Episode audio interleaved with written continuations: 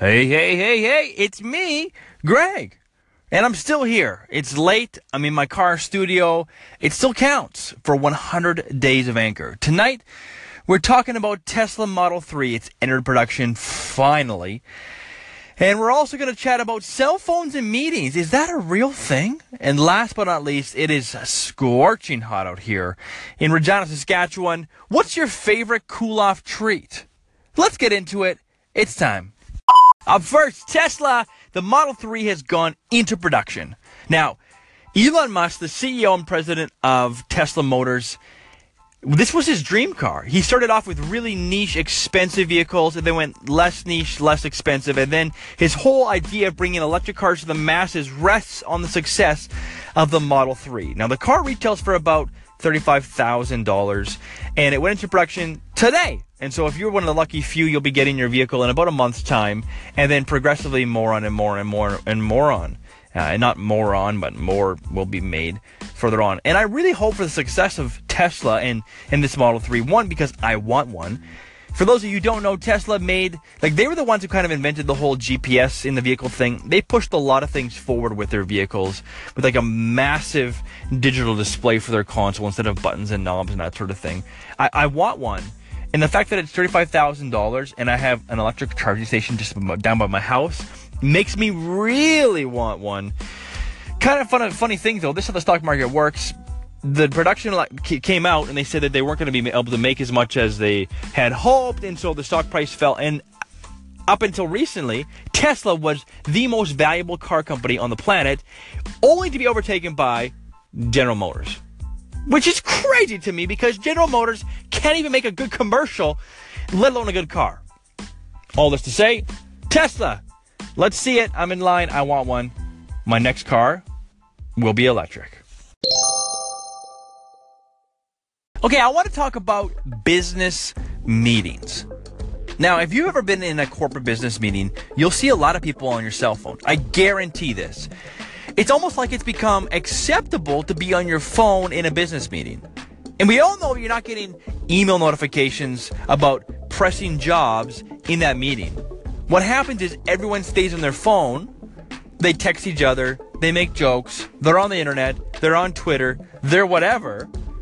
They're complaining about how boring or how slow the meeting is, and they're not engaged. And your business lose pro- it loses productivity because all your employees are only half invested in what they're doing. I have been I this is me. I'm I'm a cell phone guy. I walk into a meeting and I, I have my cell phone out. I, I mean, I, I want to change this in my life, but what I find too is that it's almost part of our corporate culture. Well, you'll walk into a meeting and people will have their phone on the table to see the notifications right next to their workbook or their laptop.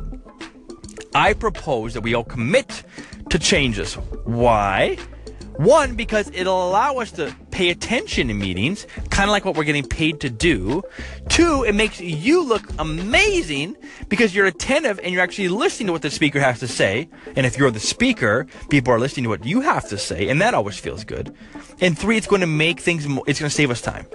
If you're at a meeting and you don't have to regurgitate things three times over or waste time trying to like say uh, a ridiculous response to try and improve your value to the people around you, you're going to save time. And a half hour meeting can now turn into a 15 minute meeting, and we're all thankful. So let me know when you like you're all business people, I'm sure in in one capacity or another. Maybe you're not. But what are your thoughts on this? It, should it be okay? Like it's the 21st century now. We all have cell phones and connected devices. Should we be allowed to bring those devices and be on them in these meetings? Does it make you more productive, or is it just a distraction from us being bored?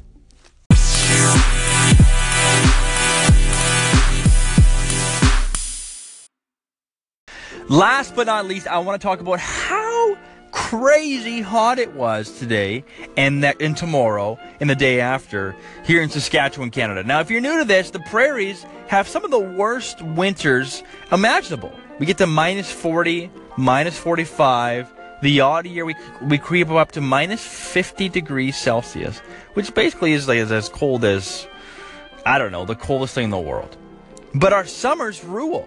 And people say, why do you guys stay up there? Well, we can actually appreciate the summer because when it's the summer, it's hot. And yeah, you know, Vegas is hot and California is hot and Florida's hot, but it's always hot there.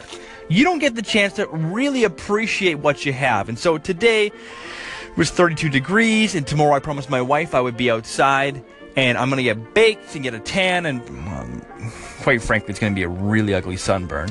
But what do you guys do when it's really hot out? What's your go-to dessert? Is it ice cream? Right? Because if you're like me, you're always scared to be that guy that has ice cream all over his face and it's dripping down his hands and his cone gets soggy because he can't eat it fast enough because it's melting too fast. I don't want to be that. To me, I'm not a snow cone guy either. I know you're thinking that. I'm not a snow cone guy. Snow cone guys are like snow cones are fine. They're delicious. But what I find for snow cones is like you, you eat more of the syrup too fast, and then you just have a cup of ice. What I think the best go-to hot day thing is milkshakes a vanilla milkshake. You will never beat the deliciousness of a frothy, semi thick, ice cold vanilla milkshake.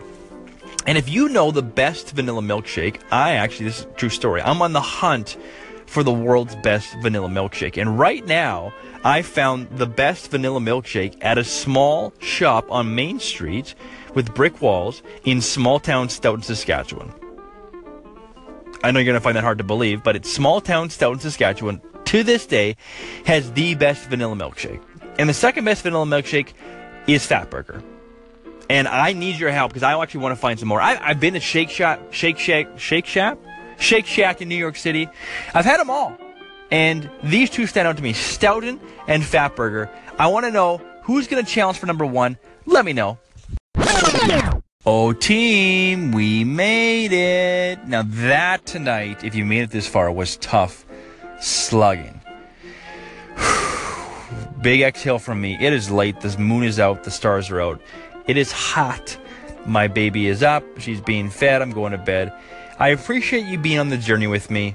There were a lot of really bad takes tonight, and I even put some of them in, some of them in the show. You'll notice that I'm slurring my words a little bit because I'm tired and I have a hard time enunciating. And this show, this platform allows me to practice this stuff. So I'm doing this grind to get better. And I think, you know what? I actually think it's working. So if you're with me on this 100 days of Anchor, I'm committing to 100 days straight of these shows. I'm going to do th- at least three takes a day on these shows. Most of them end up being taking place in my car studio at, uh, during the evening, but sometimes they take place during the day when I have a hot take when it happens. With the goal of 100 days being on October 4th, and me having started out being quite poor at this, hopefully being very good at telling stories, enunciating, and being entertaining. That's what I want. I want you, the listeners, to grow. So thanks, Anchor, for letting this be a possibility. Thank you for tuning in. And uh, I like to end things off with some of my favorite music. So from me here in my car studio, thanks a lot for listening and good night.